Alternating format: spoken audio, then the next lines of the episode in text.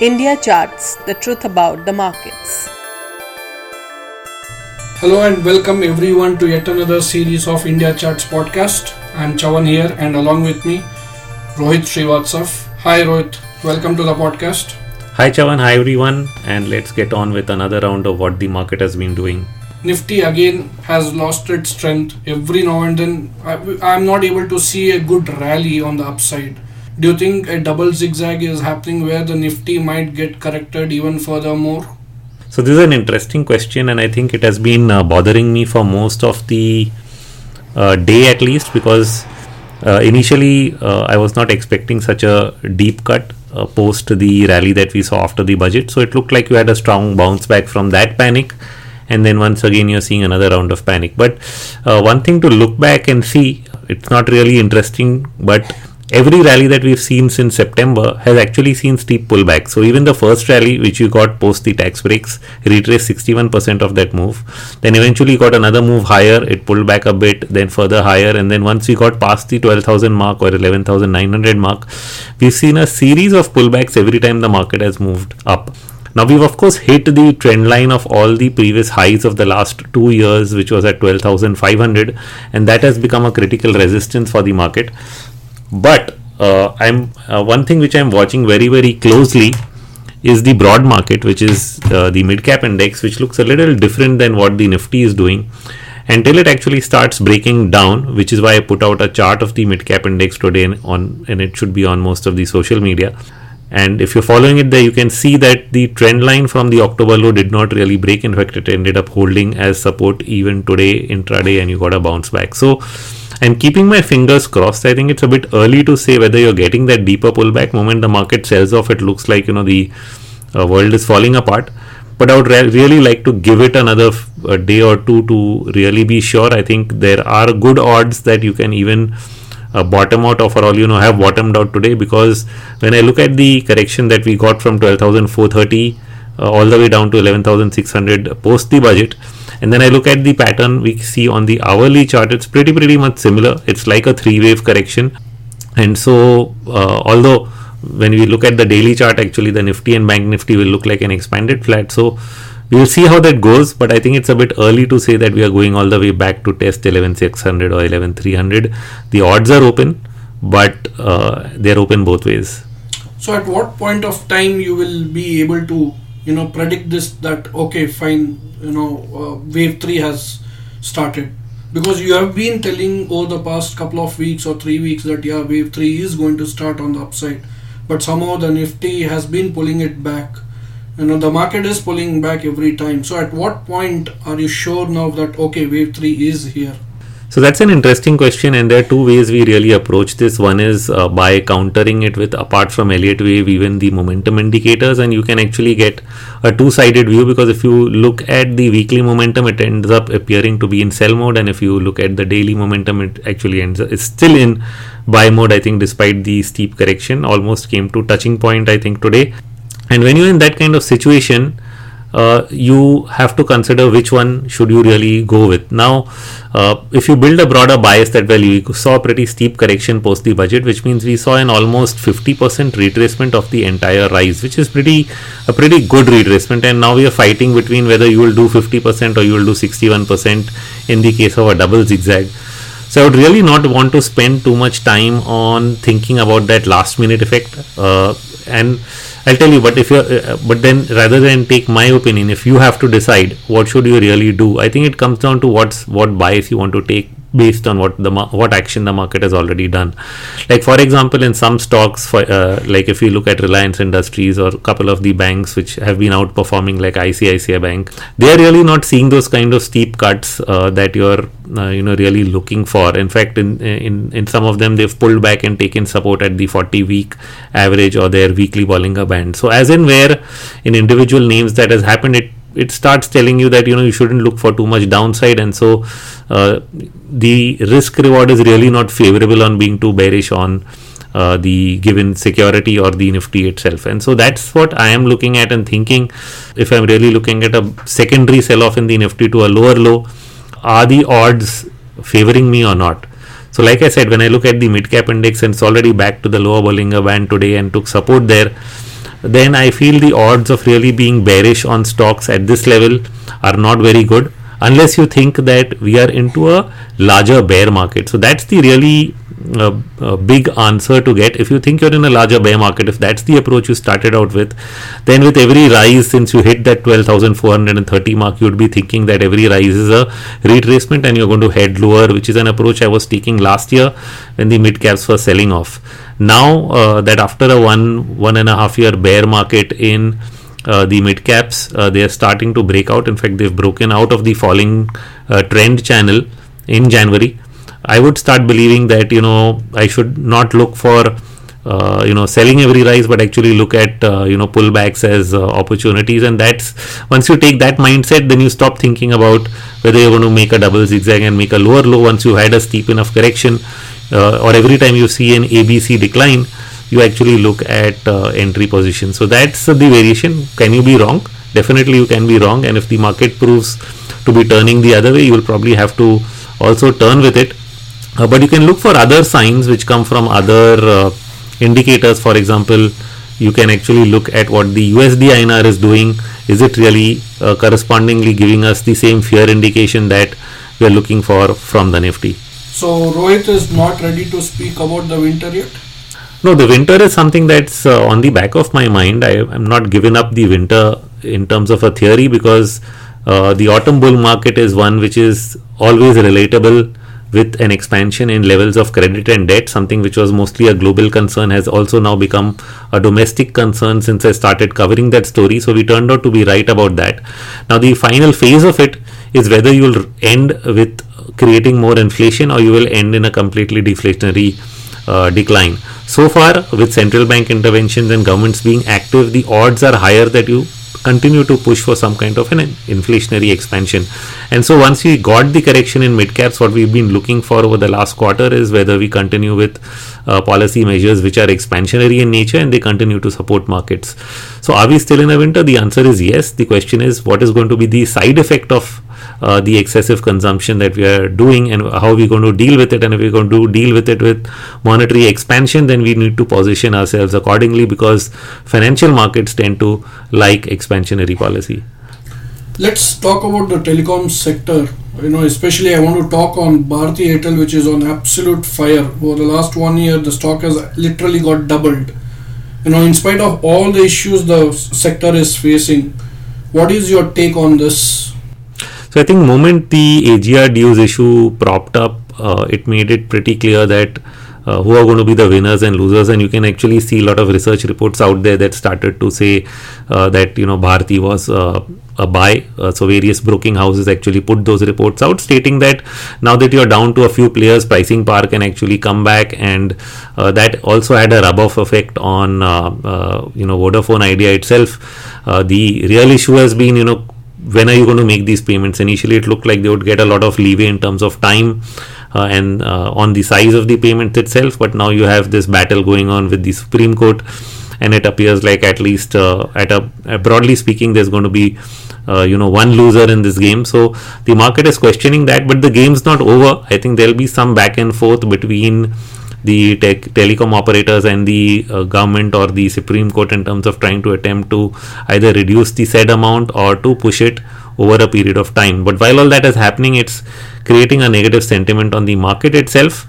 Uh, but you, since you mentioned Bharti, that is coming out, that has come out as a winner in in this whole fight, and which is why the market seems to be liking it, and you know a lot of brokers are putting out reports on it. In fact, after you know, uh, almost like nine or ten years, it has given a big breakout. Are you a perma bull on Bharti Airtel at this point? So I'm not so sure. It's uh, what I can say is yes. When you have such a big breakout, it definitely means that uh, you started a larger uh, upward trend. So uh, that's something which has happened. Uh, what what does happen with this sector is that it it has over time had become pretty commoditized, and which is why down pricing was really hurting the sector internally and it was not really really able to come out. What's going in its favor uh, in light of that is that they are getting some of their pricing power back especially if you are just down to two or three players. So i think that has made it an interesting place to be. Uh, how long it stays that way will have to need to be watched but purely on price definitely it's broken out so the trend uh, starts to you know look higher Okay, so let's talk about the currency. Do you see a breakout in the dollar anytime soon? So I've been waiting uh, for the big picture on the USD INR to play out. In fact, most recently you've had a strong rally in the dollar index and it has driven up most of the dollar pairs whether you look at the USD AUD, you look at the USD SGD, you look at uh, USD CNY which has not moved a lot but still it's higher. Uh, but you do see it in USD BRL, which is the Brazilian real. So many currencies have actually weakened against the dollar as the dollar index headed higher. But surprisingly, and well, I don't know if I should say surprisingly, because the USDNR has many times in the past decided whether it wants to participate in the dollar rally or not. We've seen many occasions where if we track just the DXY and try to predict the USDNR will head higher, it does, but not with the same momentum that some of the other currency pairs show. And so this time too, you've actually not seen it break out since it started to go into a very, very tight range. It has remained in that range which is somewhere around the 72 mark on the upside and uh, around the 70 mark uh, you know 71 mark on the lower side. And this 1 rupee range we've seen a sort of triangular pattern develop over the last several months. And uh, it didn't even make an attempt to move out of it when you had the sell off when the you know budget uh, led to a panic in the market. So somehow the USDNR is still remaining in this range. I'm very watchful when it will start the next wave because technically speaking, the next wave would be a third of a fifth. And that would again take it beyond the 74 75 highs that it has made. What is not apparent is whether that move is coming right away or it's going to continue to remain in this range for a while longer before it does so. How does this affect the indian markets if nifty uh, i mean the, the dollar breaks out so typical relationship between USDNR and equities has been that it's inversely related, which is why in the beginning, uh, one of the arguments I made in the end was that I'm watching the USDNR for a sign whether whether the currency market is panicking on the trend that we are seeing in equities. So that usually would confirm to a larger correction uh, in equities themselves. So far, we are not getting that sign of confirmation that uh, the currency market is panicking, which means probably foreign investors are not really too negative, or maybe that's because they are extremely hedged because if you look at their positions in the index futures they, they were short uh, two days ago by almost over 100,000 contracts. Yesterday it came down to around 85,000 contracts. We look at what happened today because the market's fallen further.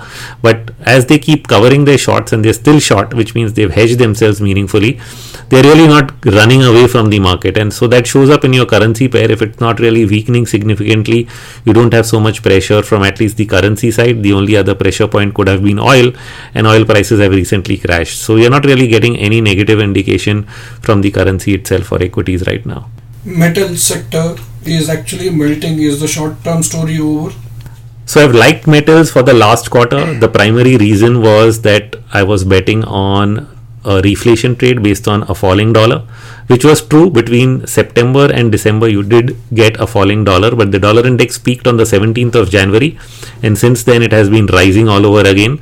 While it's not had any impact on the currency as we discussed earlier, it has definitely had an impact on metal prices. So you've seen copper prices sell off, zinc prices sell off. You've seen oil itself drop from it had almost reached to $65. Now it's back to 46, 48.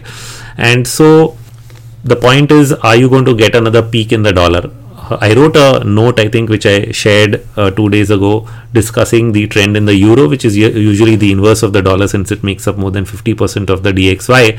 And it looks like you are in late stages of this move. You might still have some upside on the dollar index, but I sense that at some point of time, maybe closer to the 100 mark or a little above that, you will make a final top and turn down again. So, uh, I'm waiting for that signal, and as and when that happens, I would expect metal prices to make a comeback. Uh, but right now, I think there you see more fear around metals because of what is happening in China uh, and the uh, slowdown impact that it would have, and therefore people have backed off from the metal trade that was looking so good. So I think there are two things which we are playing around with. Uh, but I think both of these things, like I said, if I'm looking at the dollar eventually peaking out and if the China impact is temporary, eventually the metal trade comes back. But right now, I think it's taken a back seat. At the same time, I would not expect an outright crash in the metal sector. How concerned are you on the retail inflation? There has been a constant rise in the inflation. Has it temporarily put a full stop for the RBI to further reduce the, I mean, bring the rates down? So what they have done this time is a you know very interesting set of things where uh, they uh, they've done something that's been related with the LTRO, something which is was done in various global markets where you you know buy long-term bonds and uh, finance it with short-term. So uh, when you actually do that, you're actually breaking down long-term yields, and you can actually see the 10-year bond yields come down. Now that should have been uh, so that's not uh, the RBI really backing off yet on the inflation data because somewhere they expect couple of months down the line that inflation will stabilize and will not really be running away.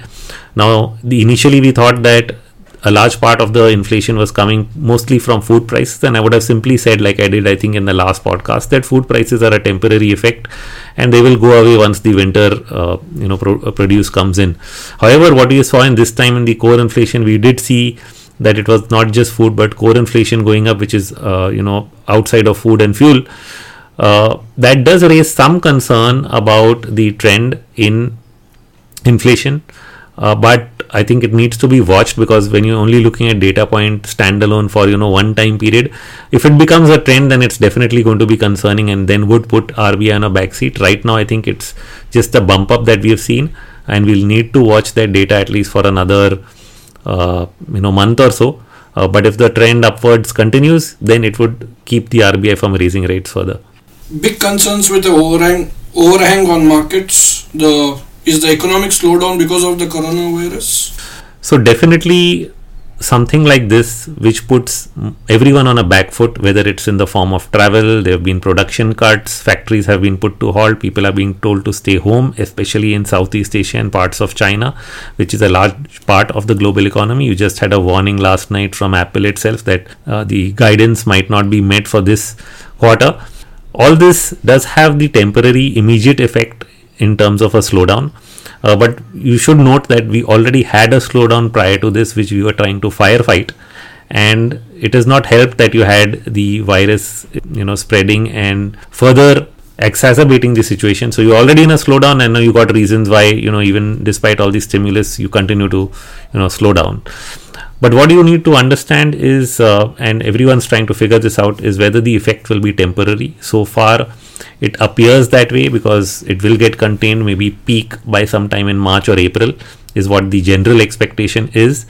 And once you do that, while this might be like a tsunami, you remember what happened in Japan in 2011 the year they actually saw a, a, huge slowdown for six months and then a year later they had year on year base effects and then growth really bounced back. So is this going to be a scenario like that? So far it's looking so unless you had the outbreak really spreading to multiple countries and multiple cities around the world shutting down something that has not happened and it would be only fear mongering to really say that's going to be the case given the measures that are already being taken to contain it and to keep it from spreading. Uh, in light of that once it does come under control things uh, would stabilize and then you would start looking at things improving. So the impact is really immediate. It's more on uh, the data points that you're going to get over the next quarter are definitely not going to look good because of it. Uh, but after that you'd start seeing the base effects again. I hope all ends well. Thanks rohit for your time again. To all the viewers please visit indiacharts.com and subscribe to our newsletters thank you rohit Thank you, everyone, and hope to see you again next week. Nothing in this podcast is investment advice. Views on financial markets are in good faith to expand your understanding of how markets work. Please consult a registered financial advisor for the same. And yes, please share this podcast with everyone you think can benefit from this knowledge.